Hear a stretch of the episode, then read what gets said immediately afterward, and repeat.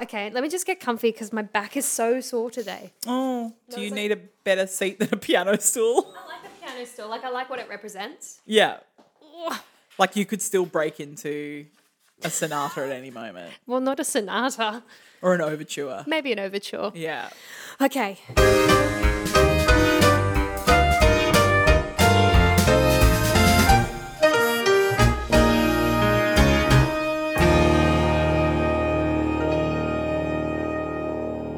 Hi, Ruth. Hi, Josephine. How are you today? Yeah, pretty good. How are you? I am well. Um, I was wondering if maybe we should say our names more. Your name Oh, is okay. Ruth. Your name is Josephine. Thank you, Ruth. Thank, thank you. I just um, I like the sound of your name in my mouth. yeah, you do. Hello, welcome. This is My Favorite Musical, the podcast where uh, Ruth and I discuss our favorite musicals. That's right. That's it. That's the end. That's it. That's the premise. Yeah. Uh, we welcome you to this this episode seven of My Favorite. Can you believe it's episode seven? I mean, I can, but I also can't. It's crazy Yeah, and good. it's great. Yeah. I've never been this committed to anything. Right? Well, except my marriage. Sorry, Shane. I'm not even this committed to my marriage. That's not true. Um, if you are so inclined, you can like our page on Instagram. It's a moderately good page. It's getting better. I'm in charge of it, so Po- We're posting some memes. I love memes. I love musical theatre memes because they they feel like they were written for me. They're so niche. Yeah. Incredibly niche. Actually, there is a really cute photo of the puppies uh, that we deal with on a daily basis. Well, I deal with on a daily basis. Are you coming around every day? Well, I say we because I feel like I'm part of this. yeah, family. that's true. Uh, please rate, review, subscribe, all that stuff. Um, Yeah, it really helps um us like then we might get on like a new and noteworthy section or something Yeah. like that. The Wouldn't that be more good? ratings and subscriptions we get, the better it helps. because I don't know how I actually don't know how it works like on Spotify and uh, like the iTunes podcast app because oh, iTunes what year is this um because when you type in my favorite musical we're like a million like results down the page well, I think we've come up a bit now. oh good The more people search for it, the better the results are. All these algorithms.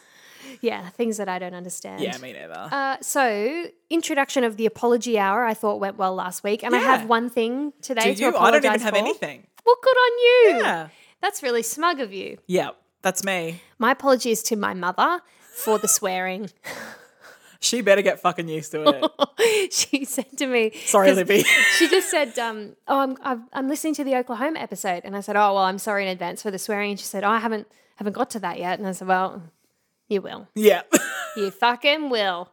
so sorry, mum, and that's it. That's the And for all apology. future episodes, Well, that I'm not going contain to swearing. stop. Yeah. No, that's how you talk. That's how I talk. Oh, she didn't know that, but yeah, now she knows. I even wrote down a couple of things this week to talk about. You didn't. I did. Oh, what are you going to talk about? Well, just you know, some things that have been happening. I thought that was my job. You're It is, taking but it. I also remembered to write down a few things. well, good on you. What have you got?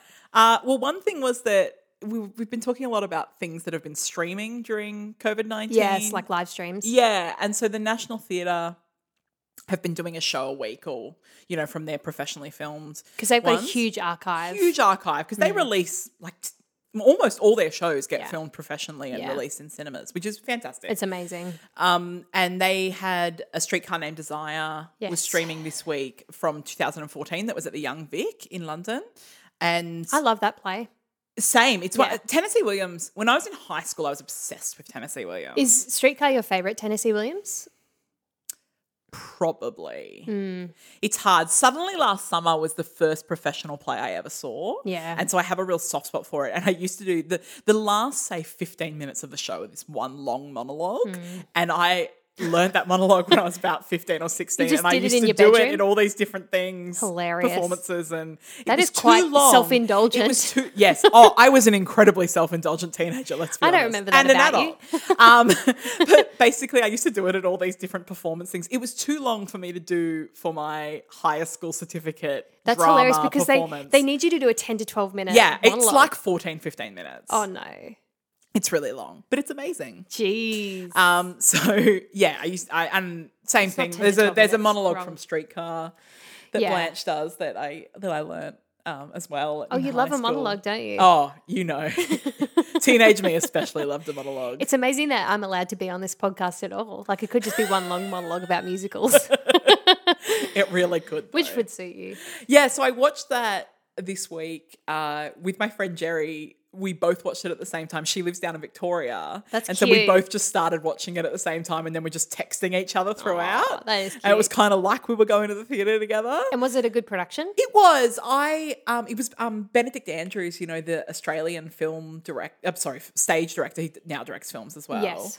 And uh so this was he had sort of moved on from Australia at that point and was doing a lot overseas. Yeah. And he had that real style in those few years where so for example, it was it's all filmed uh, it's set in the round. The stage was in the round, and the set was a constantly rotating um, house that rotated the entire show. Oh my Sort of an God. open house, and But I then, think- like, that's just a bit much. When does the play become about the play then? Like, yeah, when is it it's about the true. text? It's true. And I actually I thought that um, Gillian Anderson, Gillian, Gillian, Gillian. Gillian Oh, Anderson, God, she's hot.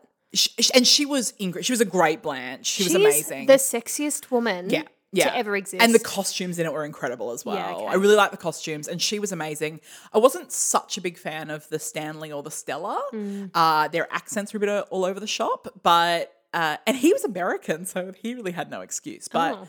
um, yeah, I- yes, I liked aspects of it. I, I also think it's a bit hard with a text like that, watching a filmed version on your couch with distractions around. Yeah, I of know the play course. really well, so it was fine for me. but it needs your complete attention. Yes, definitely. Yeah, it's one because Because it it can can't be be, quite like scrolling. dense. Oh, it's dense. yeah, Yeah, and the accents are obviously very strong. and- Yeah, very southern, But yeah, yeah. I enjoyed it. nice. Yeah, so that was cool.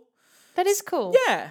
Um, I have what have I got? I've got news. The Seth Rudetsky Broadway concert series has moved on. Stars in the House. Oh, the Yeah. concert series. Yeah, they look amazing. Well, so they do. It's like it's become a weekly. So he used to do these like concert series In Provincetown, right? That's right. Yeah. But they've now become like a virtual. Which is series. great because I've always looked at those series and, and wanted to go so badly. Of course, because he gets amazing people. Yeah. So the first event, um, it's happened. Maybe. Well, yeah, it will have happened already. Yeah, it by happened time on the this comes out. thirty first of May. Yeah. Um, and that featured Kelly O'Hara. Yes, love her. Calm down, Ruth. But um, next up is going to be Jeremy Jordan, and then after that is like Jesse Mueller. I would watch all of these. Well, so it sounds incredible, but ch- tickets are pretty steep. How much are they? Twenty dollars US. I mean, yeah, I would pay that. Yeah, Definitely. I wouldn't. Wouldn't you? Well, no. I feel like I love performers and you love shows. Correct. Yeah. for that, like that's twenty dollars US per concert. Yeah. Also, the stream only happens once. So you go to that stream. It would literally be ten a.m. on a Monday morning here. That's like the hard I couldn't. Thing. Yeah, I couldn't, go. either. Yeah. So if you're on the east coast of Australia, it may not be the most practical thing to participate in, but it could be fun if you have Yeah. a spare. I don't even know what the conversion rate at the moment is, but it's Bad. mm, It's it's bad. bad. it will be quite a few dollars. Yeah. It'd be But, at um, least thirty dollars Australian. Yeah, I would say more. Yeah. But um, that's happening, which is cool. But also, there's lots of smash news happening. Yeah, I had that on my list as well. Oh, well, sorry. I am going to talk about it first. If you don't know the TV show Smash, it's really like. I actually don't know who produced it to begin with. What? where- the channel? Yeah. NBC. oh, it was NBC. Yeah. Yeah. right. So it's just a TV show about the making of a Broadway musical about Marilyn Monroe. Um, it was pretty big. It was a pretty big deal back when it came out, right? Well, particularly amongst musical theatre fans. Yeah. The first season, I think it rated okay. The second season was a real yeah. it did badly. well, I think in my head, like I didn't like the second season at all. I liked the first Oh, I like season. the second season. really? Yeah. Yeah, right. Well, I love a lot of the composers. So the first season, all the music's by Mark Shaman and Scott Whitman, you know, Yeah. who wrote uh, Hairspray and Yeah. Catch Me If You Can. And and it's that uh, very old school Broadway style. Yeah, very And, s- classic. and s- I love some of those bombshell songs, don't get me wrong. Well, it, it does suit the idea of the show Bombshell, which is the show they're creating. Yes. Like it should be sort of a more classic. sound Yeah, it definitely should. and then the second season they move to um there's bombshell happening but then there's also this kind of modern edgy musical happening called the hit list Yeah. and for that they got a bunch of songs from a bunch of different composers um joe iconis and pasek and paul and a bunch of different um, More modern yes musical more theatre modern composers. composers. and i love a lot of those composers Yeah. so But you also like like you're a big fan of a lot of the cast of that show and like jeremy jordan we will talk a lot about megan Jeremy Jordan. hilty is Yeah, well, you love Megan everything, Hilty, yeah. everything. Don't you think it's weird that the whole premise of the show is that maybe M- Megan Hilty wasn't perfect to play Marilyn Monroe? Don't you think that's preposterous? Oh. The idea that anyone could think uh, this is me That she's not the really throwing perfect. shade, but like, yeah, that in any way um, hundred percent. that it could not be her. So the premise for those who don't know is, is these two girls who are like up for the role of Marilyn Monroe, and sort of the whole season, the first season is like, oh, we don't know who's better suited to play Marilyn, but one of them, Megan Hilty, is is Marilyn Monroe. Like she looks like her, she has the most amazing voice, like she's perfect. Yeah, So it's it's a flawed concept, I think. yeah. Sorry, is it Catherine McVie? Yeah, sorry, I Catherine just, McPhee. I mean, I already kind of threw shade at her in our waitress episode. Yeah, you did, didn't you? but yeah, that She's- anyone could think that she would be more suited to that role than Megan Hilty. It's also, I think it would be very difficult for anyone to stand up next to Megan Hilty and look and and look like an, a really accomplished performer because she's so versatile. she's very good. and I don't know if you know this, but when her and Shoshana Bean were playing opposite each other in Wicked, Wicked. she was Glinda and Shoshana was uh, Elphaba. They would do this like the Megan Show show, which Yes. was, and they would often swap, and one of the other one would sing Glinda and, and she would sing Elphaba Amazing. because, of course, Megan Hilty has an incredible belt as well, and As well as that beautiful, Mm. beautiful upper register. soprano, yeah. yeah, Yeah, She's she's really really clever. So anyway, the Bombshell concert live stream happened. So they Yep. did a concert of Bombshell ages ago, which was like a one night only event, but then it was just live streamed recently. Did Yeah. you watch it? I haven't watched it yet. Oh, I watched I it. think it's still on YouTube. Yeah, yeah. Well, I only watched it a couple of days Yeah. ago, so yeah, it was all right. It was fine. Yeah, was I'm keen something. to watch it. Yeah, if you if you're a fan of Smash, it would be a good thing to watch. Yes, definitely. Um, but as well as this, the Smash musical has been announced. yes, which is pretty cool. which is quite astonishing. that's produced by Steven Spielberg. Yeah, he Spielberg. produced the TV show as well. Yeah, it's interesting. What is a little bit controversial is that Teresa Rebeck was the creator Yeah, and was fired at the end of season one, and there's no mention of her name anywhere. I don't know how you get fired from your own.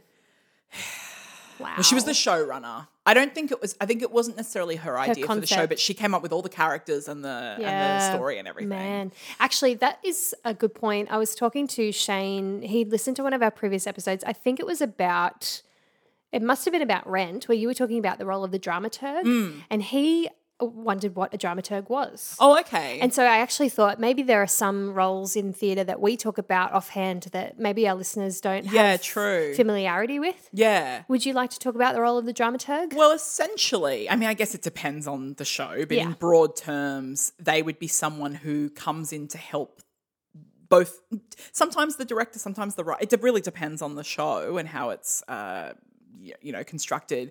Basically, to shape the Hmm. Yeah. story and uh, give them advice on those things. Uh, be someone who can help make a through line, or yeah, Hmm. it's sort only of- ever sort of at the beginning stages of a show. yeah when it's getting written. That's right. yeah. And usually that's sort of like um, it's almost like a, a tenured role, perhaps like a creative director, where This you is were true. sort Uh, of- Some theatre companies would have an in-house dramaturg, Yes. for example. where where you just work on whatever the whatever the production is that is Yeah. being worked on. exactly. Hmm. It's sort of to help someone else see their vision in a way. That's how I always Yes. have seen it. Yeah, it's a cool role. Yeah, it is really cool. And it's Hmm. So- kind of like almost partly a writing role, partly a directorial role sometimes, depending on Yeah. how it works. Yeah. Yeah. So um, I've just got to be aware that we need to talk about those things as they come up Yeah, definitely. because our, our listeners might not know.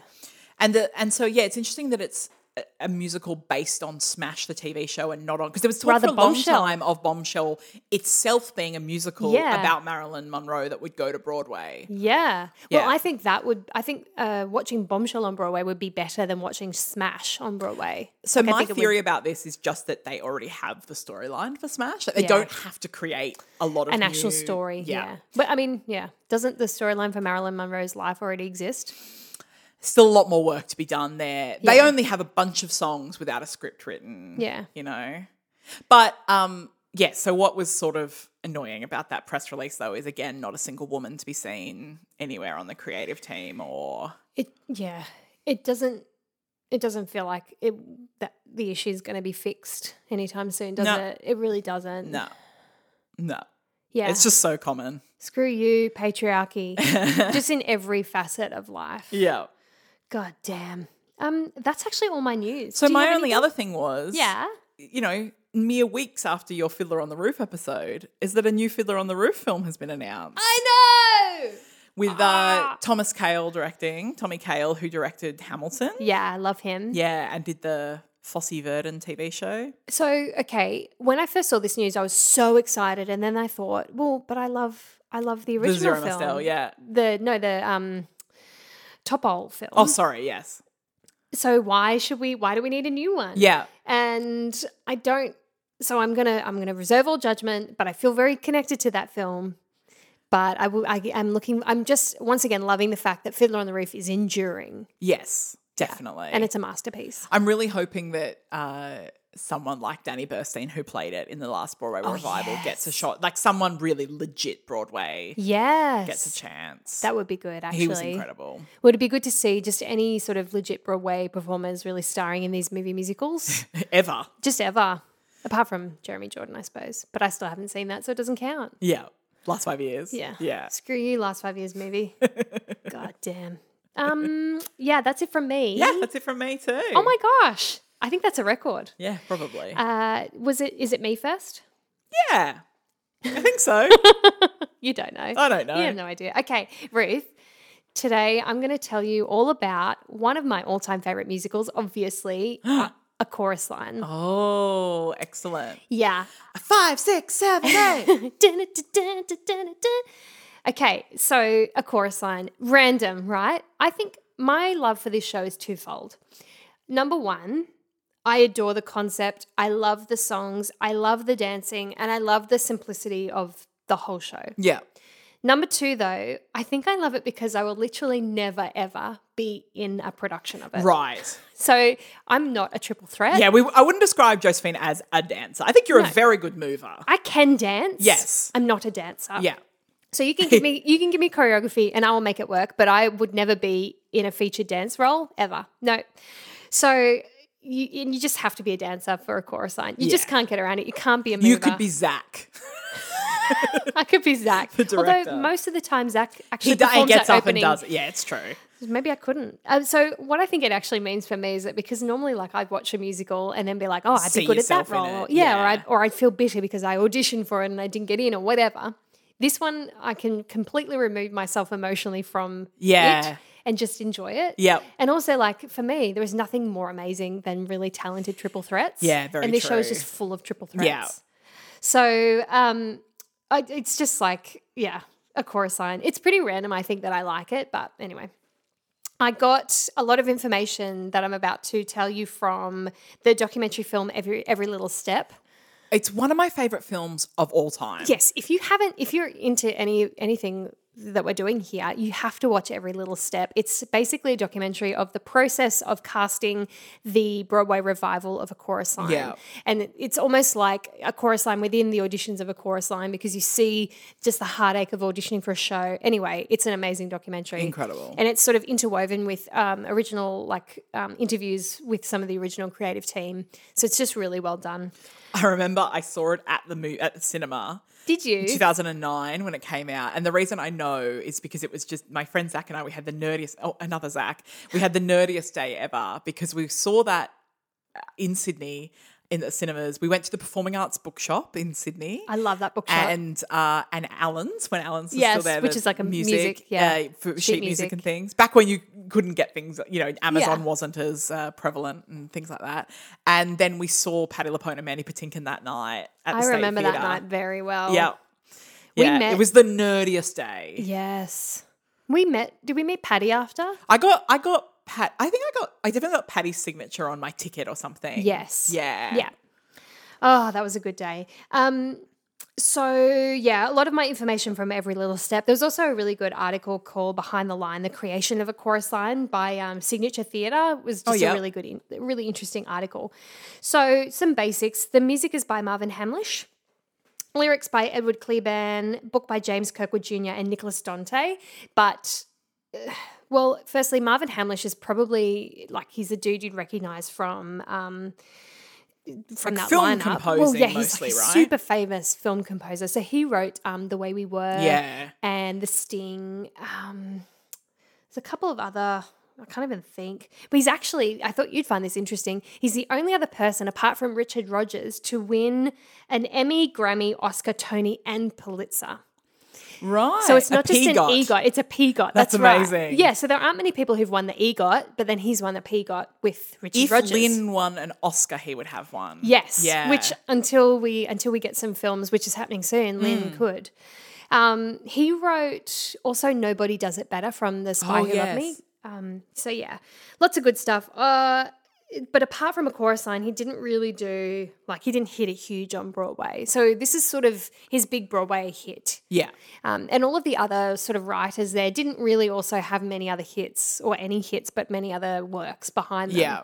Because the thing that I think is most interesting about this show is the creative process behind it. Definitely. So I'm going to get into that. The plot is it's just an audition for a, for literally the chorus line in an unnamed Broadway show. Right. That's the whole plot. There are stacks of dancers who have to do this like punishing routine at the beginning. Um, then they like they're culled down to 17 dancers. The director Zach tells them that he just needs like a chorus line of four girls, four boys. But Zach, the director, wants to know more about them personally. And so like throughout the course of the show, they gradually open up to him and each other with like stories about their lives. So they get into, um, you know, like sexuality and their childhood and how they became a dancer and it's really just about these the story is just about the dancers with that sort of overhanging um, idea that at the end you will only have eight of the 17 people will actually get the job on their broadway show Yeah. there's a bit of conflict between Cassie, who's one of the dancers on the line, um, who used to have a relationship with Zach. Um, so there's a bit of that relationship conflict and cue that iconic song Music in the Mirror, which Yeah. I will talk about. Um, but yeah, like they basically continue on with this audition and it goes all day. One of the dancers, Paul, falls over and injures himself and he has to like get carted off to hospital and everyone's shaken up. And then Zach, you know, says, okay, it's time to cull you all down. And then they literally just, he just says goodbye to more than half Yeah. of them and there's eight left. And that's it. That's like, that's the show. But then at the very end, they all sing that really famous number one where they all suddenly now look like unnamed, un, you know, faceless chorus line dancers. So it's sort of like an interesting end because they literally end as these faceless ensemble members. Yeah. Which is sort of, I, I don't know. I think that's the whole point of Yeah. the show. Yeah. Okay, so let's get to the production. How it came to be is where it is, things get really interesting. It's known as the non musical musical, or I've heard it referred to as the first reality show Oh. which is pretty interesting. So it came along in um, 1975, had a completely ensemble cast. So there's no real star in the show. Like you could argue that Cassie is is maybe the star, but she's really not. There's just no real star. There's no intermission in the show. Yeah. There's no scenery. There's no costumes, um, except for that final number. So it's very sparse and bare. Yeah. It um, it actually won the Pulitzer Prize for drama and it won nine Tonys. So it was a huge success. Yeah. Like when you consider all of those elements that you expect in a musical were missing, it did very well. Uh, so let's get into who created it. This is controversial. Michael Bennett was the original driving force of the piece. So he was um, he was a dancer himself and had like done a lot of work on Broadway in chorus lines on lots of different Broadway shows, and then had started to like choreograph a bit of stuff himself. And there was a bit of a downturn on Broadway at the time. Like it was a huge economic downturn. Lots of shows were closing. Um, lots of flops were happening, and so there, were- like people were really struggling to get work on Broadway. Lots of dancers really struggling to find just chorus and ensemble work.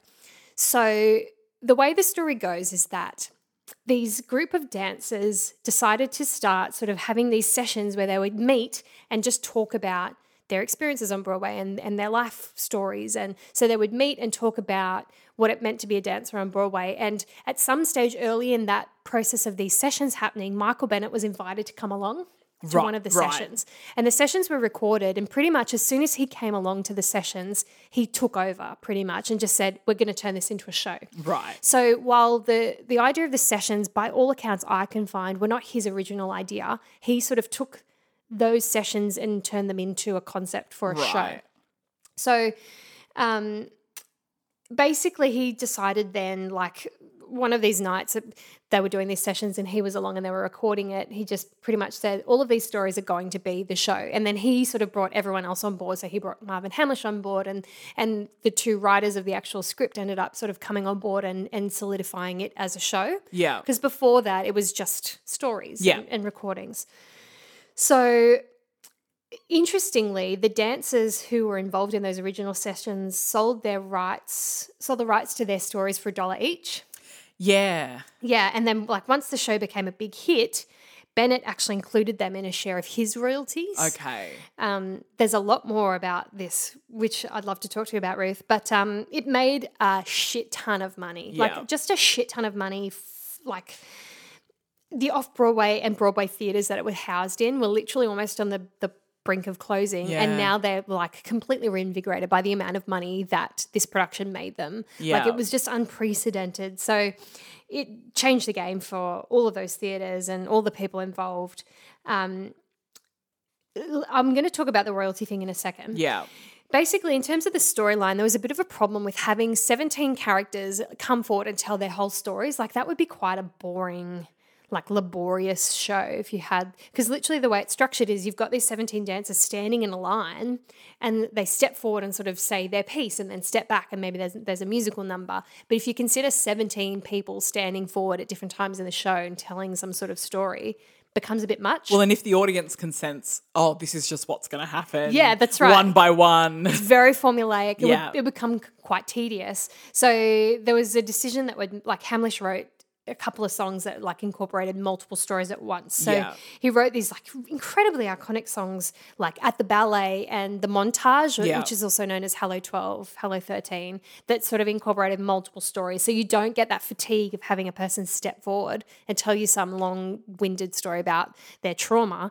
So it's quite cleverly constructed and you don't really know where the stories are coming from and how. Because otherwise, yeah, it would get super annoying Yeah. basically the stories and i didn't realize this until i rewatched the stories are sort of chronological so they start quite simplistic and in each of the dancers childhood so each of the stories are quite surface level and about their childhoods and sort of the way they started and as the show progresses the characters grow up in their storytelling and they also tell stories more about their early um, young adulthood and and sort of more serious subject matter so Yeah. as the show deepens, it really does deepen in themes too. So you get more into um, very serious themes. And these are all true stories. Like they're all literally just from the mouths of these dancers who are involved in these sessions. It's Like you've got, which, which I find really interesting, you can mark the show by, um, say, dance. Like, by the time you talk about childhood and by the time you get to Dance 10, Looks 3, which is also known as Tits and Ass, it's sort of the first adult moment of the show. And then bam, we're suddenly into adult themes. Right. So it's sort of cool the way that that's structured.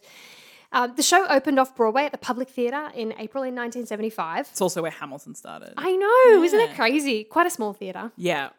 Um, it 200 had, seats, I think? yeah, yeah, that's right. It had like incredible buzz from the start. Just like from the moment the show like became sort of publicly known, it sold out instantly, Mm. just immediately. Um, Joe Papp, who was the director or the Yeah. producer at the time, sorry, moved it to Broadway in July of the same year. So it was literally from April. It had sort Wow. of that like two or three solid months, and then off it went to Broadway super quick. And then it opened at the Schubert Theatre Yeah. very well known theatre where it ran for 6,137 performances. Yeah, until April in 1990. This, but that made it become the longest. The longest running Broadway show in history until it was surpassed by Cats in 97. Yeah. So uh, currently now it's the third longest running Broadway show in history. But I thought you would find this interesting. Cal- oh, Calcutta, right? Yeah. briefly surpassed a chorus line during like for being the longest running show because at the time so O Calcutta opened after a chorus line, but it ran more than eight shows a week. Oh. So for part of its run, it surpassed a That's chorus amazing. line. Yeah, because it was doing I don't even know how So many. for those listening, O Calcutta it is still one of the longest running Broadway is. shows ever, But it's so not the known. longest is defined by the number of performances, right? That's right. Um, and O Calcutta was kind of like a review, right? Yeah. I don't actually know a lot about it, but it's one of those shows that, considering it was so successful, So successful, but no one knows about it's it. what ugh, I can't remember what it is on the list now, but it must be like number five or something. It's in the still. top ten. Yeah, I know it's that for definitely in the sure. top ten. And it, you, if you look at this list of the longest running shows, you you, know, you have Phantom and Cats and A Chorus Line. Mm. The like Lion you'll know, King, you'll know Wicked. all of them until you hit O Calcutta, and you're like, what? Yeah. what is this? Anyway, so O Calcutta, yeah, did briefly beat Oh, that's it amazing. Mm. until it closed, and then Chorus Line beat it again. So I thought that was interesting. Also, who was doing more than eight shows a week? Like, what the yeah, hell? that must have been either the union before the union had as much power as it does now, Yeah. or because it was considered not Because it was in a the same way that review. like uh, Radio City, like Christmas show, can do like three shows a day. Yeah, that's true. There's d- different rules if you're not a Yeah. sort of normal Broadway show. Well, I mean, I don't know much about O Calcutta, but if it is a review, it's probably not as strenuous. Because, Yeah. like, you couldn't do a chorus line no way. back to back. You Yeah. just couldn't. Oh my God, you would die. Um, what's interesting is that a chorus line was still sort of in development after it opened. Um, lots of things changed. Hmm. So they were constantly taking, I think because of the nature of the way it was created, it was created in workshop and it had so many people collaborating on it Yeah. there was this sense of constant shifting, which is probably really good and part of why it's so so enduring now is because it has been honed. Yeah. You know, like the process that Rent never got, a chorus line got Yeah. it in spades. So um originally random characters were chosen at the very end to be part of the final chorus line. So the actors actually didn't know who was going Oh, to be picked, wow. and it was almost like picked on their performance that night. So if you Oh. like, if you were playing, um, I don't know, if you're playing BB and you had a particularly awesome night where all of your choreo was spot on, you might get chosen. And it's sort of nice because there's this like genuine surprise from the actors on stage Yeah. but it caused like a logistical nightmare because after the chorus line are chosen, like they have to change costumes, and so it was like a bit of a nightmare for like costumers and backstage people. So eventually they um, they changed it and have like set people who get into the line, but also originally Cassie didn't make the cut. I've heard this story. Yeah, and so uh, Cassie is sort of she's the underdog in the story really because she's a little older and she her story is that she's had some mild success in the past and Yeah. she's like she's been sort of successful. She moved to LA to start like maybe a TV career and it didn't really go off and she's a beautiful dancer. And like Yeah. she's sort of known as this spectacular dancer and she does an amazing number in the middle of the show called Music in the Mirror where she's really begging for a role as a dancer because all she is is a dancer and that's what she's passionate about and she'll be happy if she can just dance Yeah. but you get the sense that because of the history between Zach and Cassie, that he's just not going to really, like, he's not going to let her in. There's too Yeah. much history. So originally, she didn't get in, and apparently, audiences just hated that.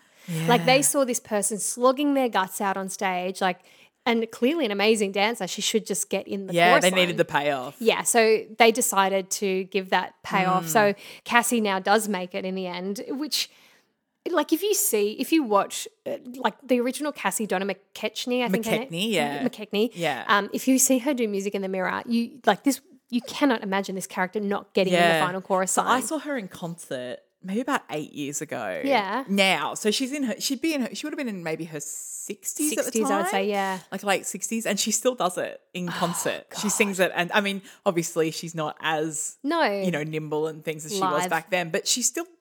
the Killed song it. for for reference like it's a huge sing like Yeah. it's a proper belt and then you dance your guts out and then you belt again Yes. and then you dance your guts Yeah. out again like it is relentless and the Corey is tough It is Yeah. so tough so yeah she makes it in thank god um, some fun facts dance 10 looks 3 was originally called tits and ass like the original name of the song was Tits and Ass. And apparently, when they got to that part of the show, it just didn't get any laughs.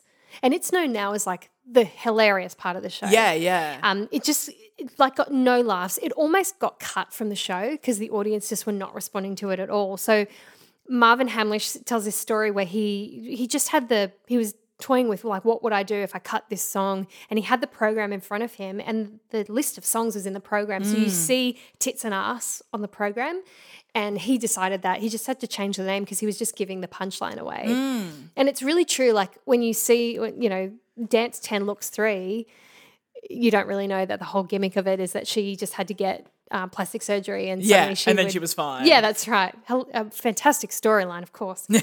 but um, it got laughs every night after Yeah. that. Also, the role of Sheila was originated by Kelly Bishop, Oh yes. who um, you may know as Emily Gilmore from the Gilmore Girls, who played um, Lorelai's mum. That's I right. know it's pretty random. She actually won a Tony for her performance Right, a Sheila. as Sheila. Yeah, Interesting. best supporting actress. Yeah. Yeah, it was just super cool. And she was she's a beautiful dancer. Three of the actors actually won Tonys for Okay. their performances, which was pr- pretty outstanding. Did Donna McKechnie? yeah, Donna Yeah. McKechnie, um, Sheila, and the guy who played Paul. Well, he has that amazing that amazing monologue. Oh god, what, I know I've Mm. In forgotten every his little name. step, they show you the process of casting Paul. yes, and that guy's audition. Ja- Mark, Jason Tan. Jason Tan, is the guy who gets yeah. the role. Oh my god. His He- audition, like that's a study in how to nail an audition, Right? right? He's got the whole panel crying. I have to say again, if you haven't seen every little step and you're a performer, even if you don't know anything about a chorus line, It's if worth nothing it. else, you get to see all Broadway these people auditions. Broadway auditions, Yeah. Mm. Broadway level auditions for things, and you can learn so much just from watching that. Can I say though, it also made me feel just really awesome about myself. Because some of them are not that great. No, Yeah. a lot of them. Yeah. Sorry, Well, I think probably it's hard because often we're say seeing like a bad singing audition and they might be such an incredible dancer. Oh, and they all have to Yeah. be. Like you can't get to Yeah. the singing audition if you haven't nailed that choreo. Yeah. So I would be eliminated instantly. Like I'd walk in with a lack of grace and I would get cut. Ah, that's okay. Um, some mentionable productions. There have been so many productions, literally everywhere, of a chorus line. Too many to really go into. I think like it's definitely worth listening to the 2006 Broadway revival cast recording, which is the um, revival that Every Little Step is based Yeah. on. It's a really it, it- there's not really any change to the orchestrations. Some tempos have changed a little. It's a beautifully recorded cast recording, I think, and the cast are just really tight. So I would recommend listening to that. You can listen to the original Broadway cast recording, but it has dated. Like it's Yeah. it's just clearly from the 70s. So um, that would be my recommendation. Also, we just can't avoid talking about the film. So here I've we never go. seen it. Haven't you? No. You haven't seen any films. Yeah, it's weird, isn't it? But also, this one's famously bad. Yeah.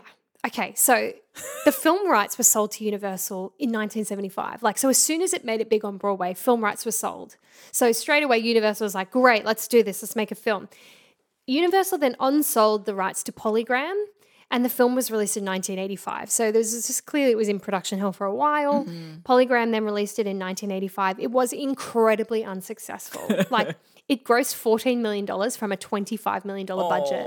Yeah, and the reason is it is so shit. It's so shit. I actually love this film because of h- why it's it's quite bad. Yeah. I actually enjoy it. Like, and I've watched it so many times. And as a kid, I really loved it, but I loved it because I knew it was not very good. Yeah. So the film starred Michael Douglas as Zach. Yeah.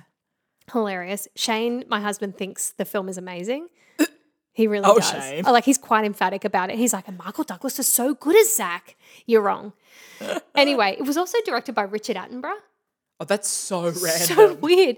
Okay, but he, Richard Attenborough, famously famously said in this interview, "quote This is a story about kids trying to break into show business." End quote. And so some of the original cast were fucking furious about this because their whole thing is that it's actually about veteran Broadway dancers sort of railing against.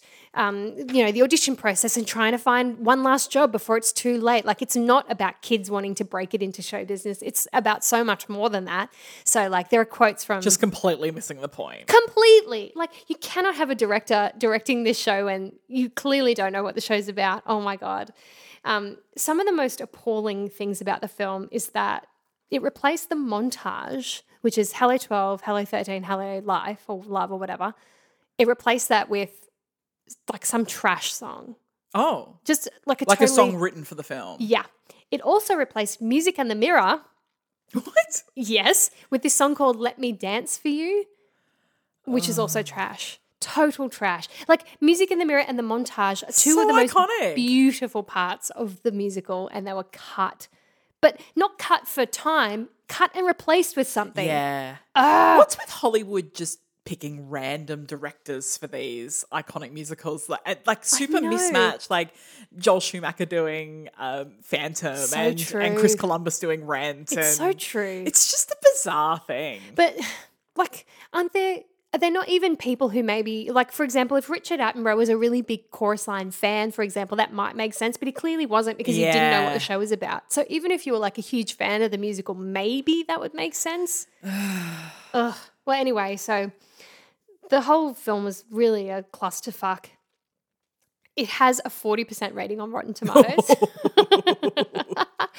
which is that's rough that's really rough Yeah. um anyway let's talk about royalties and rights and Okay. stuff so there's been some major controversy because and you can help me with this ruth because we've talked about this yeah. so the original like the original dancers were given royalties from michael bennett like he was paid royalties and then he Like unpaid. he made the decision to do That's that. right. And he drew up a contract with those dancers after the show had sort of started becoming really successful. He had he drew up this contract um, with them. So there was this precedent that they would be like sort of credited and would receive royalties for the show because it is their it's their personal stories. And some of them are even in the production, so like they really did have like an integral role. Now later, as the revival has happened, those like those original contracts have all sort of lapsed. Yeah. So a lot of those original dancers from the sessions had to really fight for ongoing royalties. Um, and so there was like there was, I think there was a lawsuit about it and where they, they Right. did sue for sue the Michael Bennett estate for ongoing royalties from the revival. Mm. Um, and they were successful because I, I think I think the fact that Michael Bennett never made any um, sort of secret of the fact that he had all this help creating it. Yeah. So he he originally had paid them, but it did open up a lot of questions about the role of performers as they're developing character for musicals because this has happened in multiple different shows it's opened up a question about what sort of contract they they should have and what sort of um, ongoing rights to residuals they should have so like i know in the case of hamilton Yeah. there's been a lot of discussion about the type of contract that those actors were given Yeah. So those performers in Hamilton really felt like once it had become this huge smash on Broadway that they uh, you know, all these people were making all this money and they felt like they had contributed quite a bit to the development of it and they basically wrote a letter as a cast to the producers and said, you know, we would like a share in the in the um, ongoing sort of profits and things. And in the end, they did reach an agreement with them. Um, but yes, it brought up lots of questions like that. Yeah, so we um well I found this like really interesting reference to the lab contracts Yeah. that exist which uh, they don't exist anymore but it's sort of like there's, there's a period of time where um producers of shows were I guess so they got so jack of paying royalties to actors despite the fact that actors had had great input in shows so they developed like these contracts that would sort of negate any right to claim ownership over any part of the show regardless of whether you developed Yeah, so my understanding was so this was a strike that happened last year. Yeah. Uh, so the, so Chorus Line kind of created the workshop contract. So if you were involved in the original workshop of a show uh, and you were an actor, there were two things. One was that you got a share of the box office receipts for any ongoing professional productions, but two was that you also had the right of first refusal for your part that you played. And actually, it seems to me that as much as um, producers were against uh, possibly giving ongoing royalties in that way, a bigger thing for them was The right this of right first of first refusal. refusal, for a Yeah. part because shows change and you might want new talent you might want that person might not be suited to the role and how you see the show now Yeah. and so that was almost a bigger sticking point for a lot of producers then and that did go away if you think about it logistically, that's a huge undertaking for a show like a chorus line that has Yeah. 17 major characters. How do you how do you give those original 17 actors yeah input in Yeah. that? And like, let's say, you know, when we talked about Spelling Bee, that role, it became clear that that actress was not a good enough singer for what that role turned into, for Yes. example. Yes. So then There there, know, has there to has to change. be a way in which there's, and I think at the time it where you could pay them out quite a bit of money. Um, but yeah, so uh, over time, um, producers introduced this new thing called a lab contract. I think it was about 2011 or so. 2011 is yeah, correct, that sort yeah. of became Yeah. common. And in that, you got paid more when you did a lab, which is basically the same as a workshop. You got paid more per week, uh, but, But it, that was it. there was no ongoing Yeah. royalty for you as That's a right. performer. So it is like it's like getting a contract that isn't just a performer. You're something more than a performer, but it's like a lump sum that you're paid weekly to Yeah. acknowledge that. And there's there's nothing else that you get. Exactly. Um, so they they've now, as a result of the strike last year, those Yeah. lab contracts don't really exist anymore. no, well, there's like new tiered contracts that that's exist right. So there's instead. new alternatives. Um, but it, it does raise, raise a really interesting question, I think, for uh, like for performers ongoing and just uh, like you spoke about it um, a couple of weeks ago, Ruth, in just making sure you you know what role you've actually had in, the, in the development of something, and you Mm. Yeah. make sure that you're vocal about you know being paid correctly for that Yeah. role. yeah. So, I mean, luckily in the case of a chorus line, it seems like everyone is sort of it's worked out well for everyone Yeah. and it, the pro- it's literally been more like a profit share Yeah. because it feels like this is such a collaborative process and everyone who was involved is being rewarded for that. Yeah. I mean, I think Michael Bennett still his estate's still probably far more you know solvent than anyone else, but yeah. But he all yeah he was also the one to put like you know he, was the one who also put it that together. I That's do right. know that one of the things that changed between that original workshop contract and this new lab agreement that they reached last year Mm. after the strike um, was that one thing that a lot of producers had an issue with was that actors the same as so the writers the director all those people who are involved in that royalty pool get money from the total gross box office receipts so Yes. literally 100% of tickets sold you get some percentage of that was that regardless of the cost of the show? Yes, correct. So Oh. what's changed now is that it is instead a percentage of profit. So once the Yes. show makes its money back, I thought it would have always been yeah, that. no, because when you think about, say, a writer, that becomes their salary in a way. Yeah. Uh, when the show is playing, so it's to do with the total. Well, yeah, I, I understand why someone like like a writer would need an Yes. ongoing salary, but it feels a bit much to say everyone gets a cut before even Exactly. everyone's been paid. Exactly. like- so instead now this new contract that exists, it's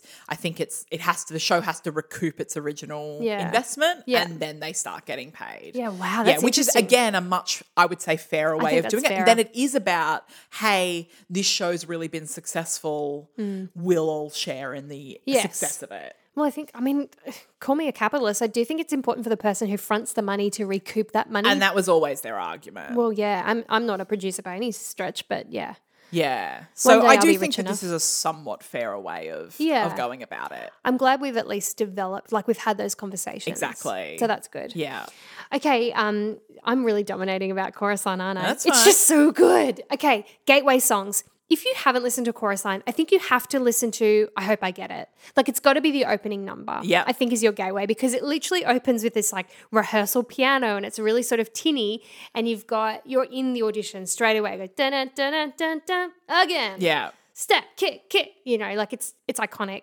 um, but other than that some awesome songs are the montage beautiful at the ballet yeah probably i'd say the most famous song of the show you think at the ballet is i reckon you don't think what i did for love do you it probably is I think yeah I don't think it's at the ballet because say at the ballet doesn't get done a lot like yeah an American Idol or a show like that but that's true but what i Yeah. what i did for love is probably the most commercial Yeah. poppy song from the show so you may have heard that song um, also nothing is a song that's done often by Yeah. music theatre performers um, Well, especially say you know you might be quite a young music theatre performer. Yeah, and that's an appropriate song. Yeah. Dance Ten Looks Through is also pretty popular, but it's it's more adult, of course. Also, the song One Mm. is quite I iconic. think that's pretty famous too. One singular sensation. Yeah. yeah, yeah. There's it's really just banger after banger. Yeah, like actually. Yeah, I could list definitely. the whole soundtrack. Soundtrack, that's right, like that. um, and you would probably have heard one or two of them. So, but definitely listen to. I hope I get it. yeah.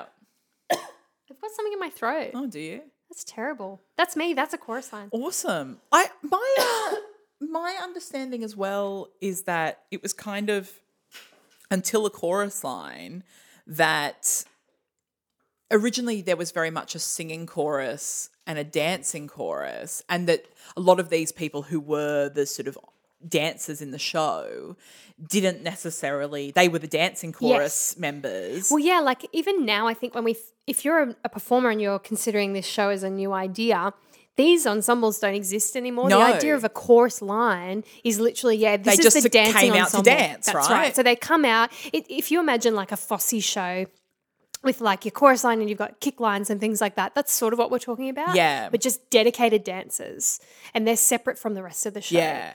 So I think it's definitely more relevant for like reviews and, um, Yeah. you know, those sorts of shows rather than what we know now. Because Yeah. now if you're an ensemble, It's all integrated. You have have to got do do it triple all. threat. Oh, yeah. Yeah. That's right. yeah. So I it is like a different concept. I like that because it I, it's sort of the bridge to what we now know as what a musical is in that sense. Yes. Yeah. In, in that way, it's very much a snapshot of its time. A chorus line, like it's very Yeah. much this was the this was the situation, and all the dancers in the original um, sessions had been on those chorus lines. That Yeah. was their bread and butter. Yeah. So um, yeah, it's really fascinating. But I think now we have sort of more of an idea of what reality shows are, and this is this is a reality show. It's Yeah. just an interesting way to tell stories. I reckon. yeah, for sure. For Hmm. Yeah. sure. Love it. I love it too. Don't watch the movie. just don't. Yeah. So bad. We're probably due for a revival soon. A Broadway revival. Oh, that'd be good. I mean, it just feels like it comes around every now Well, I mean, and it's then. the third longest running Broadw't show. They could. I mean, Yeah. it's not like they can do Cats again. it did it really did really well that last Screw revival you, as well. Cats. Yeah, it's a really good revival. Oh, Yeah. watch that documentary. It's so good. So good. So Every little good. step. Once again. Yes, amazing. Yeah. All right. Well, my show for this week Yes, Riff. is a little show called Matilda. Oh, Matilda. Oh, Yeah. that's cute. Yeah. I didn't know that was in your top list. Oh, definitely. really?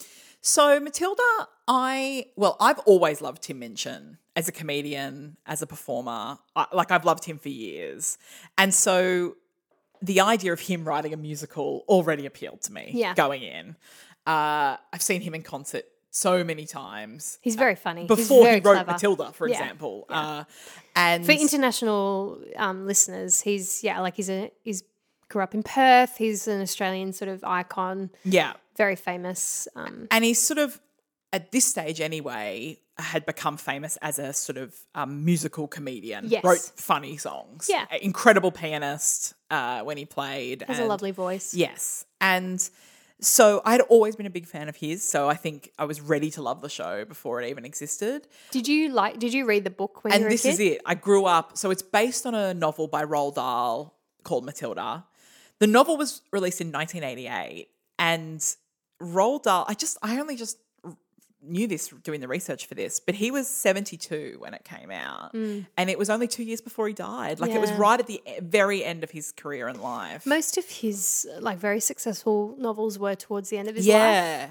It's funny though, because James and the Giant Peach, which was sort of the first one, Yeah. was like in the 60s. Yeah. So it's this huge career, really.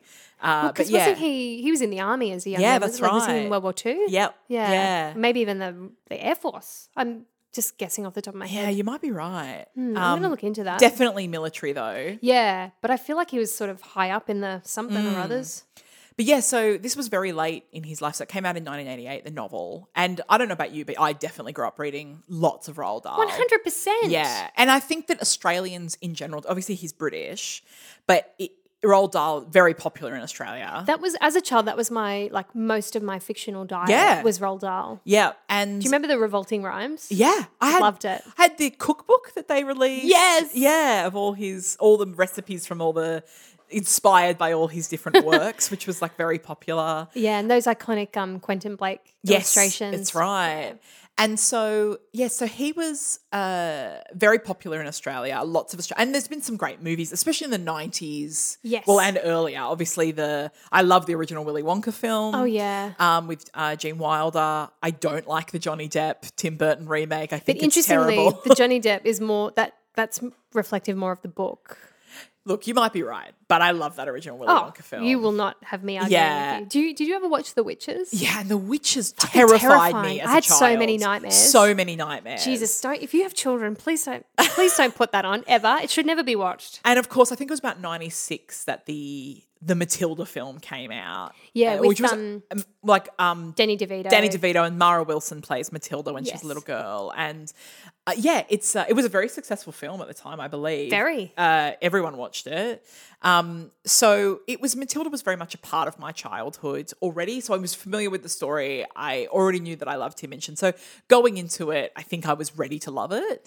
I was the same. Yeah. And so I first saw it on Broadway, I think in 2013. So it, it it had already been out for a little while when I saw it, and just seeing it, I'd already been listening to the cast recording for some years, but seeing it just made me love it even more.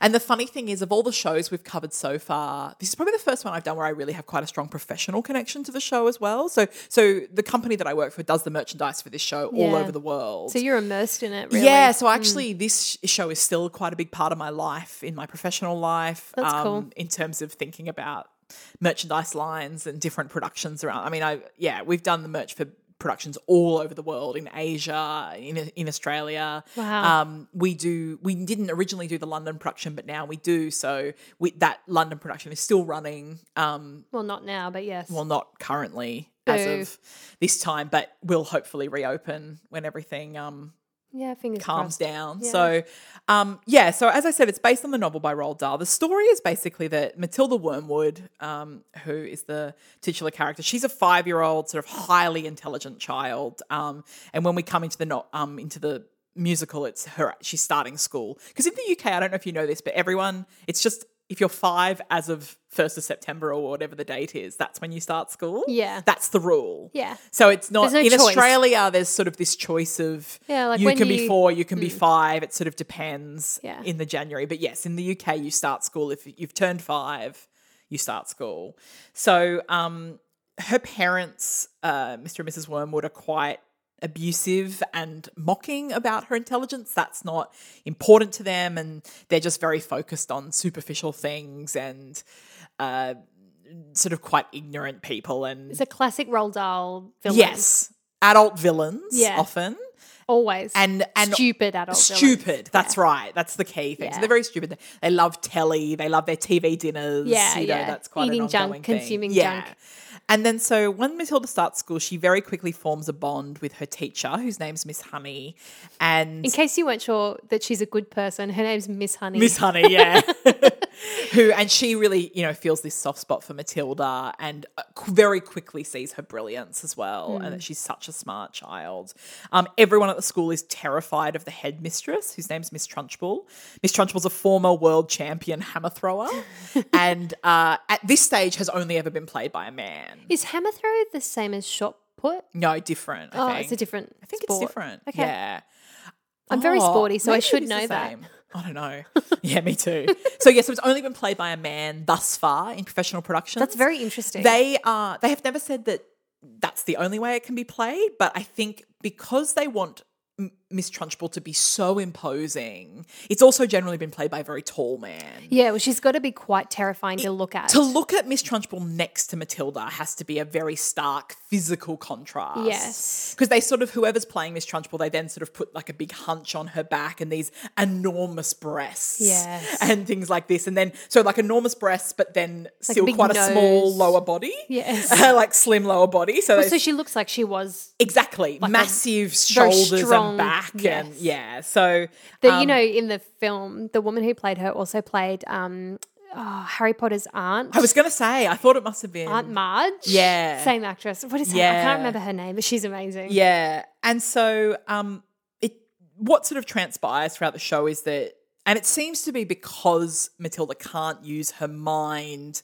in the way that she really needs to, like it's sort of being suppressed. She's developed this uh, sort of telekinesis ability to, to move things with her mind. that's cool. And uh, yeah, the, the the impression we tend to get is it's because she's not really being shown the love that she deserves, and she's not able to use her abilities to Because the- it always sort of comes out when she's frustrated or yeah, that's right. Oh. Yeah, okay. That's right. Yeah, that so, makes sense. um, yeah, so that's basically the show. It's pretty true to the book. Yes, it um, The only thing is that there's a whole B story in the musical about um, the acro- the acrobat and the escapologist that she's telling to this librarian throughout the, co- the course of the show, Mm. and uh, sort of at the end, it's revealed that that's about characters in the show, and that's a whole B story that doesn't exist in the novel. yeah, it's a nice little metaphor. Yes, but Yeah. everything else basically is the same as as the novel. Um, so production history. So it was actually originally produced as uh, the so the Royal Shakespeare Company are the producers of the show. So yes, I did know this. yeah, so I like that. you know the Royal Shakespeare Company are did they commission? the yeah, whole so thing? literally, like they're in Stratford upon Avon, where Shakespeare grew up, and, and obviously their main thing that they do is produce Shakespeare every year. Well, they have yeah. a, a theatre there in Stratford, and they have a whole season of Shakespeare and sort of Shakespeare esque other works around the same period of time Yeah. that they do every year. And sometimes those productions might do a tour around the UK. Sometimes they might go to the West End or to Broadway, but mostly it's like a subscription season of, of Shakespeare. And That's cool. obviously they get a lot of tourists um, coming to Stratford upon Avon. It's a wonderful town to visit, by the way, if you ever get the chance. Very rich in obviously, uh, history. rich in history about Shakespeare.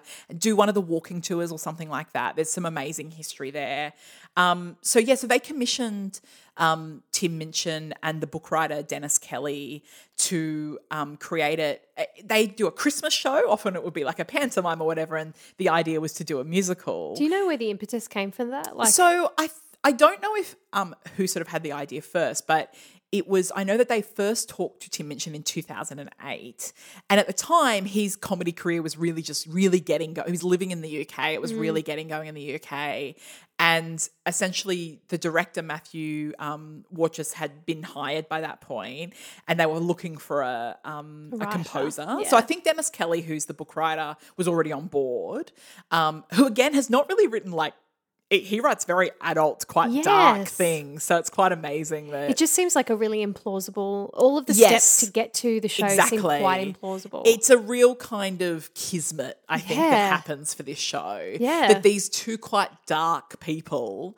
end up creating because of course it is quite dark, but Well, it's also yes. incredibly like joyful It's and also hopeful. magical. Yes, Yeah. exactly. and very accessible for children. Yeah. And so um, they go to see Tim Minchin do one of his comedy shows and and they're sort of like, yeah, he'll get the comedy stuff right. He could be good, but can he move an audience? And then Tim Minchin sings one of his songs, which is called White Wine in the Sun, which is again it, listen to it Mm. Yeah, um, if you please. haven't heard that song especially if you're australian because i mean god if, especially if you're australian and not living in australia Yeah, because some there really is nothing that topical- makes you cry more Oh, You didn't listen to that when you were in the UK, so did you? much, and it was awful. funny. And it is just this beautiful song about not living, not being here At your in home, Australia yeah. at Christmas time, and thinking back to it. And it, it's about the, his daughter has been born and wanting so much to go back to Australia and have Mm. a Christmas at home in Australia.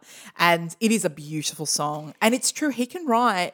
Incredibly moving stuff, as, so much as well of as being that- so funny. so much of that intention in that song is really mirrored in like Miss Honey's character, for Yes. example. Like a lot of that is really perfect. Yeah, I agree. I agree. So it so it opens um, as the Royal Shakespeare Company's Christmas show in December 2010, and of course is an enormous success. And very quickly they realize, oh, we should move this to the West End.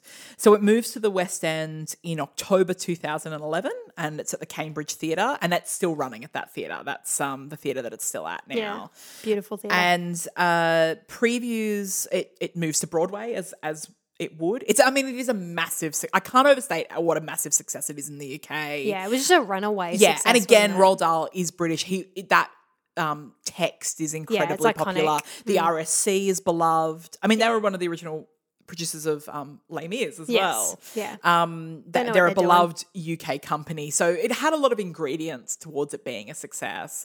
And so it preview started on Broadway on March 4th, 2013, and it ran to the 1st of January 2017. That's when it closed.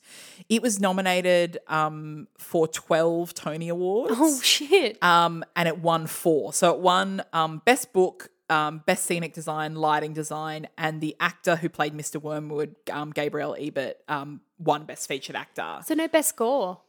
So this is the thing. Um, I don't know about you, but so Kinky Boots was the same year as Matilda. Did it win best It, musical? it win. It won both best score and best musical. I don't think that's true. I don't think that is a fair decision. It's a really interesting one because I remember at the time being so upset because I really loved Matilda and I couldn't believe that someone considered it not to be the best score and the best musical of that year. yeah. But I think what we have to remember is a couple of things is that the people who vote for the Tony Awards are in a very sort of insular world.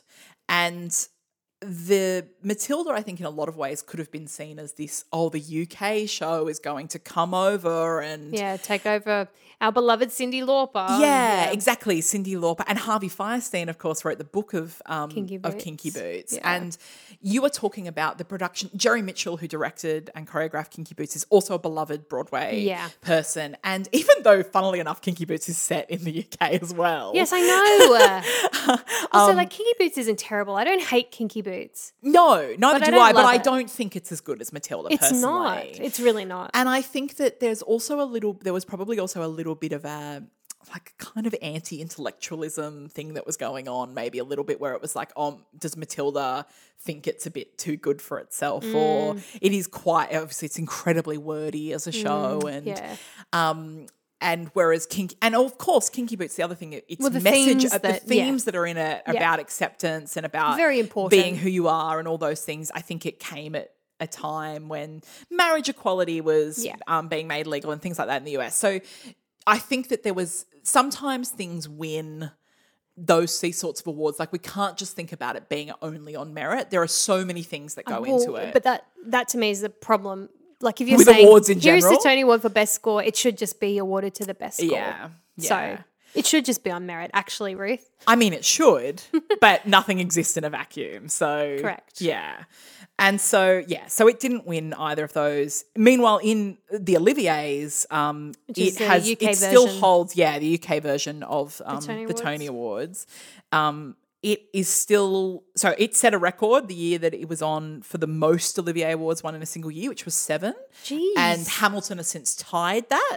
So they're still the tied first. so clearly the Oliviers have no problem with awarding American shows. Oh no! Well, in fact, think about how many shows in the UK would be American imports and not the Yeah. other, you know, the other Yeah. way around. So, Bloody um, Tonys. the other thing they did at the Tonys was um, the girl, the four girls who jointly played Oh, that was Matilda, cute. got a special Tony Award Yeah, that year yeah. for theatrical excellence. Um, because they they were amazing. Those little girls. that's right. Interestingly, of course, um, all over the world, generally you have to have a bunch of children play all the different roles. Yes. But in America, they have different rules. So although f- they had four different girls play Matilda, the rest of the child roles, so like Bruce they not Bogtrotter, doubled? and no, they're not doubled. so those kids have to do eight shows a week. Correct. Holy shit. Yeah, which is quite common. So, like Fun Home, say, which has kids in it, it was just those kids. They would have understudies, but it's Wow. not doubled and tripled and What happens quadrupled to like, like school, for example? you have a or- tutor.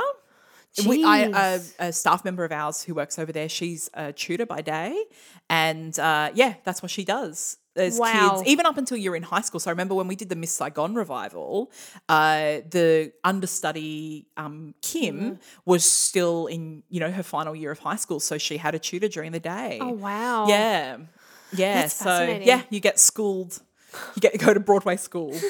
and yeah, certain hours of the day are dedicated, Dedicated to to school. that. Yeah, so they did still have four Matildas, but everyone else just the one. Yeah. Wow. And their understudies. Well, I it's a guess. big Matilda is a big role. Like it's also even just vocally a big role in the show. Exactly. So um the movie has we talked about it in a previous episode um has been it actually got announced some years ago but it's finally supposed to happen very soon. The movie version of the musical. Sorry, yes, the Yes. movie version of Matilda the musical. Yes. Uh, it was due to start shooting in August this year, but gonna happen. obviously I don't think it's going to happen on that um, time frame. And as we know, Ray Fiennes has been announced as being Miss Miss Trunchbull. Trunchbull. None of the rest of the cast we have don't been know- announced. yeah. They've said that um, there's possibilities that either Jodie Comer, who's in She's from Killing Eve. possible for Miss Honey, or I think Emma Stone was the other one. Oh, I hope it's Jodie Comer. Oh, I think Emma Stone's really talented. Well, I've never heard Jodie Comer sing, but Emma Stone's got a great voice. But she was in that terrible film. Are you talking about La La Land? Yeah. That piece of shit. I don't think that film is that terrible. Okay, so you know my mother, Yeah. Libby, she hated that film. Okay. And if Libby hates that film, then you got a problem. I'm not a huge fan of the songs in that film, but actually, as a piece of art, like when we talk about how it's shot and the idea of it, I actually quite like it.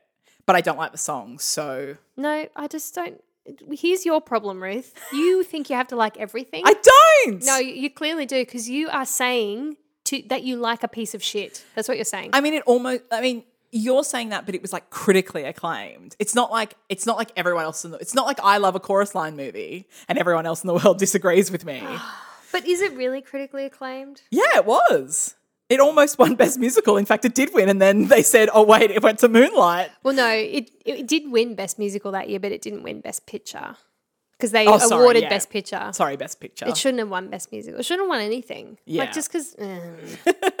anyway, So, um, some fun facts. Um, Tim Minchin actually first wrote to the to Dahl's estate in about the year 2000 and asked for the rights to do Matilda. No. Yeah, so he was sort of working in youth theatre in um in Perth, at Perth, the yeah. time, and yeah, he wanted to do it with his youth theatre. They'd done some show like uh, you know a few weeks before that they'd put on whatever, and he wanted to do Matilda, and and they wrote back and said, oh, we're we're always interested in people adapting, you know, the works. Send us a, a copy, uh, some excerpts from the score, and he sort of went score like sort of freaked exist, out. yeah. For one thing, he doesn't read or write actual music Which at is that time, which I think insane. he now sort of does, but at Yeah. the time he didn't. And so, um, yeah, freaked out and sort of Hmm. didn't do anything with it. So it's actually kind of insane that his career went so far between the year 2000 and the year 2008, the Royal which is when he Shakespeare Company started. then Yeah, for approached him, to him. approach him then Yeah. um, is a huge difference. Um, and then another just thing that I love about it is that.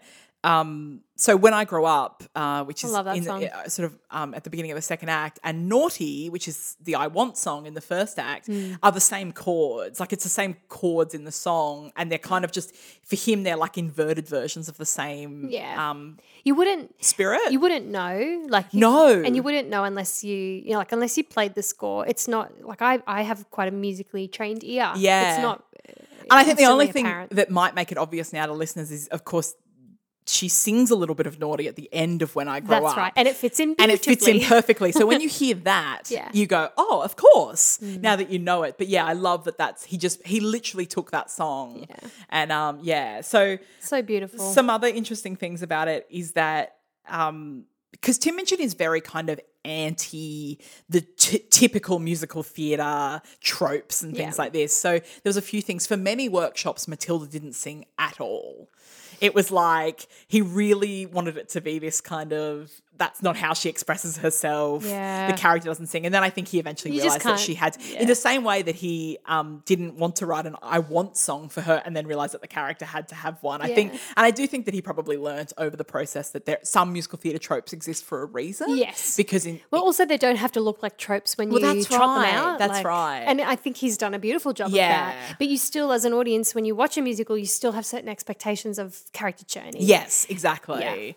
And so Naughty and Quiet were written quite close to the end of the process. and they're iconic great songs. Yeah. And so the other sort of thing that he always talks about is how there's not there's like one big note in the entire show, which is in Yeah. my house, which is sort of a very small song that you're not going to expect it in, and that's why he Yeah. likes it. But like Quiet, which would be considered the big eleven o'clock number by the main ca- by the main character, it's a is- patter song really isn't it Well, and it's about being quiet becoming as quiet and focused as possible, Love which is the that. Mm. opposite of what that song would normally do.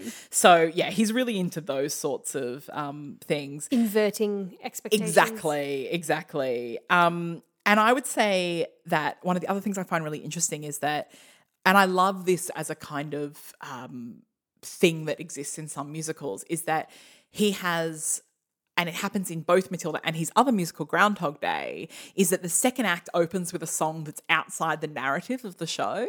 So as you're coming back in for the second act in Matilda, Mr. Wormwood and, and uh, Michael, the son, are on stage and they they sing this song called Telly. This Mm. is all I know I learned from Telly. And it's just doesn't basically. advance the story no, at all. not at all. It's just Mr. Wormwood. It's And it's very much breaking the fourth wall. He is singing to the audience. Yeah. And it is just kind of this song in their world that That's isn't- like um, it's hot on, it's hot up here from Sunday in the Park. with Yes, George. and like Seasons of Love Yes. in um in Rent. Yeah, are all just take place- randomly- yes. Are sort of they're in the world, but they're outside the story. And do you reckon it's a way to like get the audience back in after I an think interval? it's supposed to ease you Hmm. in. And also because in the UK in particular, where there's like tradition of pantomime and things like this, it is that thing of and there's lots of kids in the audience where it's Yeah. like kind of getting them settled. All right, well let's get ready to watch the show again. That's nice. Yeah. And so actually originally it went telly and then they played the entract. And then it went into when I grow up. Oh, that's cool. And they ended up, I think, realizing that the whole entract wasn't needed Hmm. um, song wise. So I think once it moved to Broadway, it's just a few bars of the entract, and then it goes into when I grow up. But Well, the interestingly- contract is surely the whole purpose of that is what is being done by Telly. exactly, So exactly. they don't need to double up. So, but I also think it's interesting that in a way, when I grow up, and I was actually sort of having this debate with my husband Andrew last night, and I don't know what you think about this. I almost think that when I grow up is similarly of the world, but not necessarily taking place in the linear story. I always imagine it as more of a like a mental moment rather than a Yes. physical. Yeah. So, his- yes, I agree. His argument was that because Miss Honey kind of comes on stage and sings at the end her verse, um, that is More like very a dream relevant to her state. ca- character, that Yeah. Oh. he sees it as actually taking place in the world.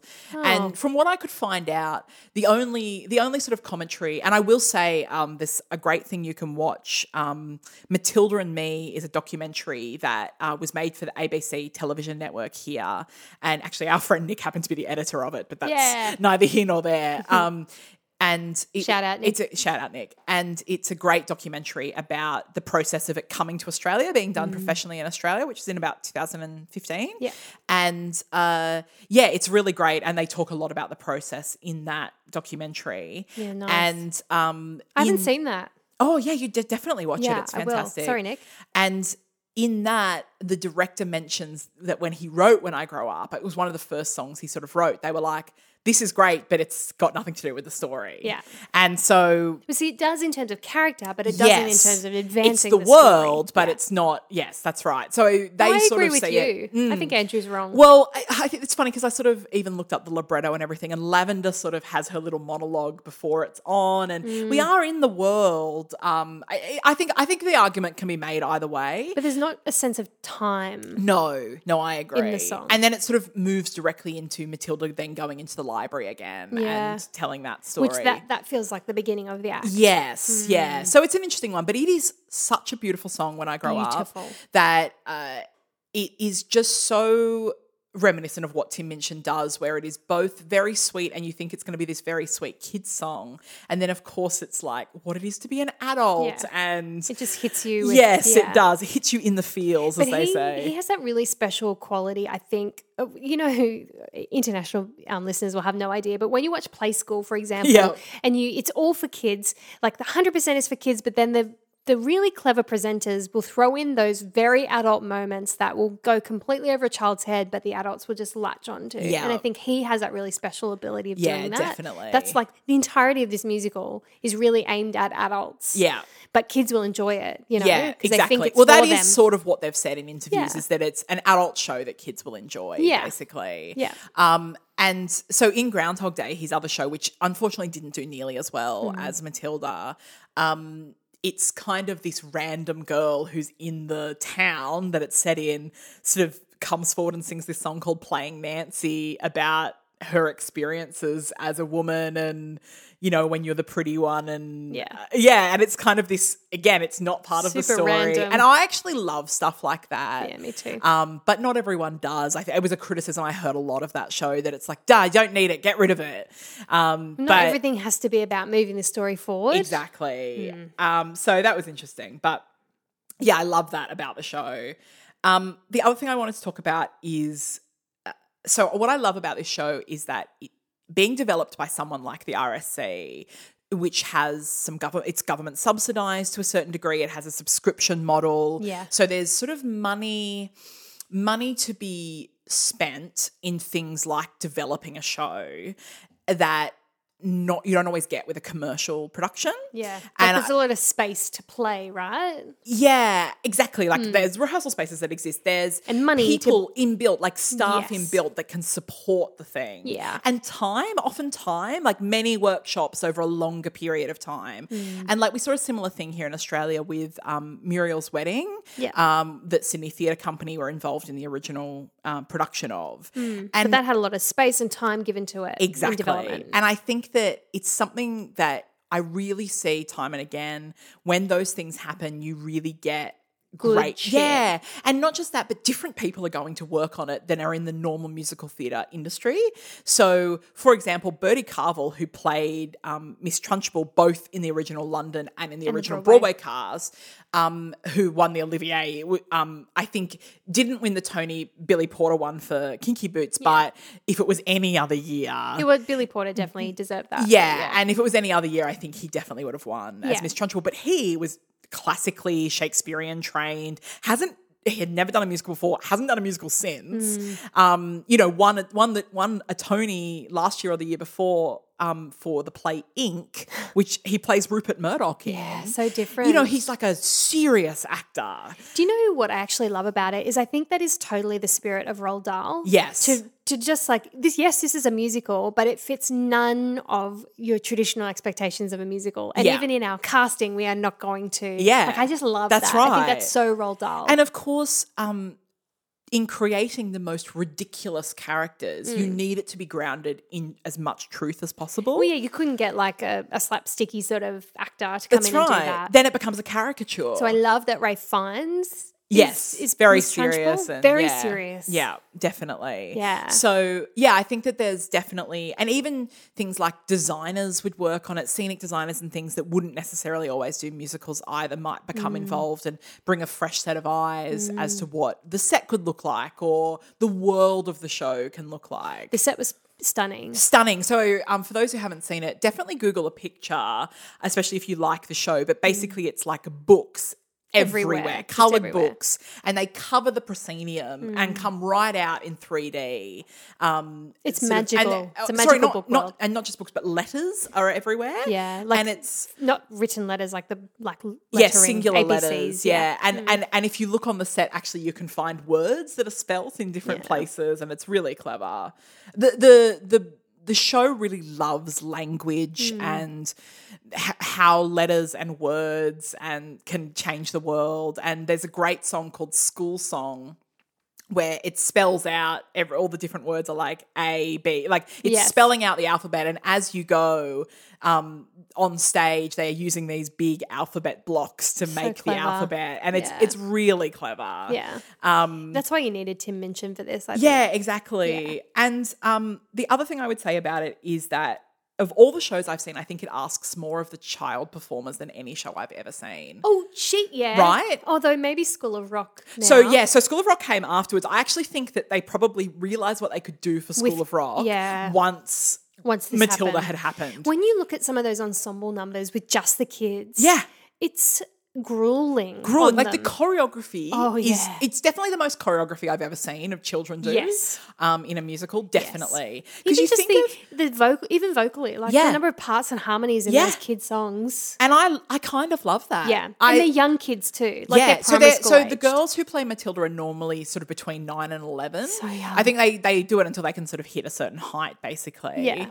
But so she's she's playing a gotta five be year old, but it's small. often quite a small girl. Yeah. Yeah. and they're generally between nine and eleven when they play it. But yeah, like it's Hmm. Yeah, it's amazing. quite incredible Yeah. what they are sort of asked of themselves to. But I agree, School of Rock, then having to find kids who can play instruments as well is a whole other thing. play them very well, well enough to accompany the show. Yeah. yeah. Yeah. So um, I love that Jeez. about it. Yeah. In terms of gateway songs, um, so When I Grow Up that we mentioned, definitely. Definitely. And watch on YouTube. Um, they've done that on a few different Mm. um, TV things. They have these swings that they use that go over the audience. Yeah. And it is, I think we talked about it in Hadestown with the hanging lights that they have in the set Simple, of Hadestown. but fucking effective. So effective and actual choreography that uses them Yeah, in incredibly time and- effectively. yes. Which would have been really hard to work out. Yes. How the actual physics of it, they move and Yeah. things like that. But yeah, I, I love anything where something comes into the audience. I know that sounds funny, but it's You're a quite simple creature. I am a simple creature, but it is often eh, quite amazing. Yeah. That well, you've I mean, got ma- this that moment when Mary Poppins comes out into Yeah. the in, on top of the audience. That's right. Huge. Huge. Amazing. Yeah. And you're And like, yeah, logistically. Yes, How? exactly, exactly. Yeah. So, love when I grow up. Definitely listen to that. Naughty, which we mentioned, which is sort of Matilda's a great in- song. Yeah, like initial entrance and her I Want song. Again, sort of talking about it's Roald Dahl's so great at talking from the children's perspective um, to the kids. Mm. But without sort of like infantilizing them. Yes. Yeah. It's like, hey, you know, not yes, you need to sort of do what the adults do, but sometimes they're wrong. Yeah. And then you do sometimes have to be a bit naughty. Yeah. Uh, So, for those of you who are unsure, when Ruth says that the I Want song, this is sort of like a musical theatre formula. Yeah. That, like, um, your main character, w- in order to sort of progress their character, have to want something in the show. So, Yeah. there'll be some sort of like declaration of what they want, what their intention is for the rest of the show. So, that's the I Want So song. like Disney animated musicals in particular really Oh, yeah. solidified this That's as a part of your world. Establish the thing you want and your from, problem. Yeah, Little Mermaid. and then we solve it. throughout Yeah, the show. exactly. There's Yeah. lots of them if if you go through them. Yeah. So for Um, Matilda, it's the fact that her family don't get her and her family are pretty stupid. So she needs to sometimes be naughty and, and disregard what they say in order Yeah. to achieve her own yeah, ends. it's really common in musical theatre, and in fact, almost all musicals you can go through it and They have define it. something as the "I want" song. Yeah. Um, even if it doesn't, it generally takes place towards the beginning of the show. Yes. but not always. Sometimes it's just sometime in Act One, Yeah. really.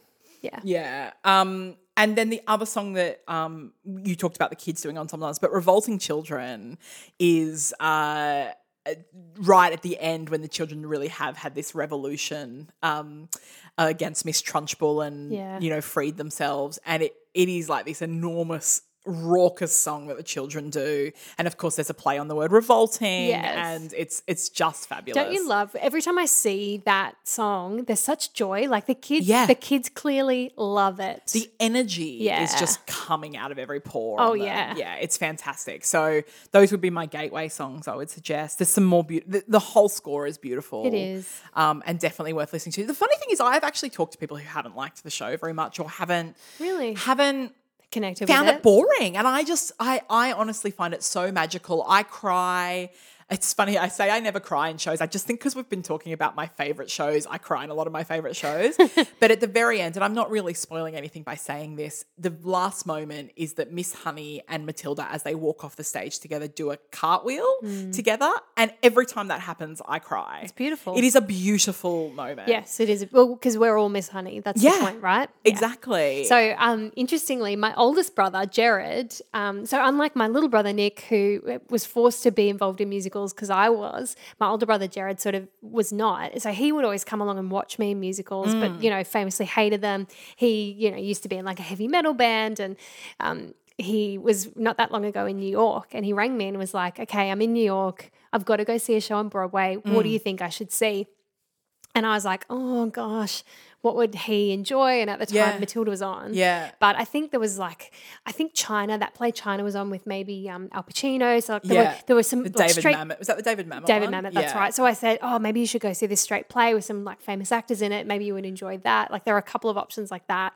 And he said, Apparently, it okay. was terrible, so I'm glad he didn't. Yeah, say I'm it. glad too. But he just, oh, like he went off and was like, okay, I'll just go figure something out. Because I think I maybe even said, just see something really typical like Wicked or something. Right. And he saw Matilda. Yeah. Not on my advice. And he has never shut up about it. That's amazing. He loved it. And Yeah. he hates musicals. yeah, But it was so magical. so magical, and of course he would have had the sort of childhood where Yeah, he was exposed something to like that. Matilda. He would have known the book, and he, would knew the have known book, the world. he would have known the movie. Yeah, he would have known Tim Minchin probably. That's it. Yeah. So it just it really resonated with him, and I think that that says a lot, really. Like if Yeah. you knew him, you would, yeah, you'd be stoked by that. Yeah. Yeah. And I do think that I think that just for some people, either they it- maybe they didn't grow up with Roald Dahl, maybe they didn't grow up loving Tim Minchin, whatever it is, Mm. but and so maybe it's not quite as accessible to them. And I do actually think that that might have been a reason why it didn't do as well in America Interesting. as it has in the UK. Because in the UK, that's like a when you talk about those mainstays of shows like Oh, yeah. Phantom and Les Matilda. Mis, Matilda is it's about to come up on ten years of Yeah. being there. Like it is one of those. shows I can't see it leaving. not Like, an, if it well, I survives mean, this- this this COVID is, pandemic. but yes, Yeah, all things considered, I yeah yeah. I So- used to nanny in in London. Yeah. and the kids like we watched we watched Matilda the film daily, and they loved the Wow. musical. Like they'd seen it six or seven times. yeah. like and of course, the other thing is in the UK that we don't really have here in Australia is that going to see musicals is really common as Oh, yeah. a school thing. that's so true. Um, whereas in public schools here, um, you know, government schools, I never went to a show ever. it's becoming more popular now. Like I took my kids to see School of Rock last year. Yeah. So we're trying. Well, I'm trying anyway. Yeah. Trying to show It the probably does kids. depend on the teacher as well. Yeah, of course. Yeah, but yeah, so what you see is a lot of primary school aged children in the UK just Same. packing these Thursday matinees. That's great. Yeah, Ugh. so it's uh, and you'll gives me see them all. Um, they've got little um, neon vests on, like like you would see on like a traffic warden. Oh, that's cute. Yeah, they all Do wear they have them. that? You know that rope Yes, that they hold. they all hold onto the rope. Yeah. So if you're if you're around the West End at like 1.30 on a Thursday, Thursday or a afternoon. Wednesday, they have both Wednesday and Thursday matinees depending on the show.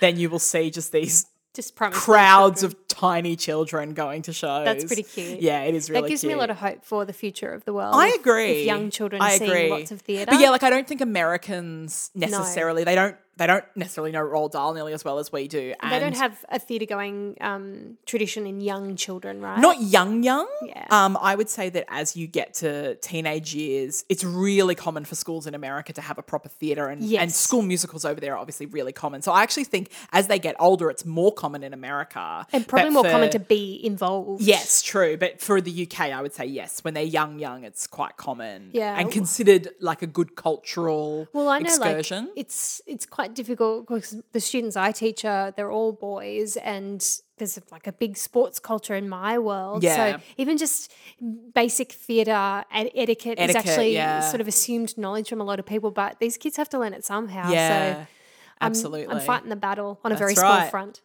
I appreciate it. but yeah, that's Matilda. It's Oh, a that's wonderful show. nice. It is. Yeah. Yeah. Everyone should go listen to Matilda. Definitely listen to the London cast recording. I would Yeah. say Accents are a there's bit Mm. there's both a Broadway one and a London one, and I would just say, even though actually the Miss Honey and the Miss Trunchbull are the same for both recordings, I just think the London one is a little bit more true. The accents are just very slightly stronger, Yes. obviously, because they're really from Particularly in the UK. kids. Yeah. Yeah, Um, but yes, I just sli- I slightly prefer the London one, Yeah. and I actually changed a few things for Broadway because I didn't think the Americans would get the British references God. words like nout, things like that. Yeah, they Really? change. Yeah, it's like you get it. You yeah, didn't like further you can meaning. you can figure it out. Also, like yeah, these How many aren't- they don't Americanisms do happen we in have to listen isolation. to every day? It's Yeah. so true. it's just so true. Yeah. God damn you, Americans. Anyway, yeah, listen to Matilda, listen to a chorus line. Oh, our connection today is that they were both at the Schubert Theatre. Yeah, So when Matilda came to Broadway, it Yes, opened at it was the also Schubert. at the Schubert Theatre. which is That's where our a little chorus line connection was. for this episode. Very tenuous. But Yeah, it's there. Well, Ruth, that was fun. Yeah, it was fun. Uh, do you want to do it again next week? Uh, Absolutely. All right. I will see you then. Thanks for listening, everyone. Bye. Bye.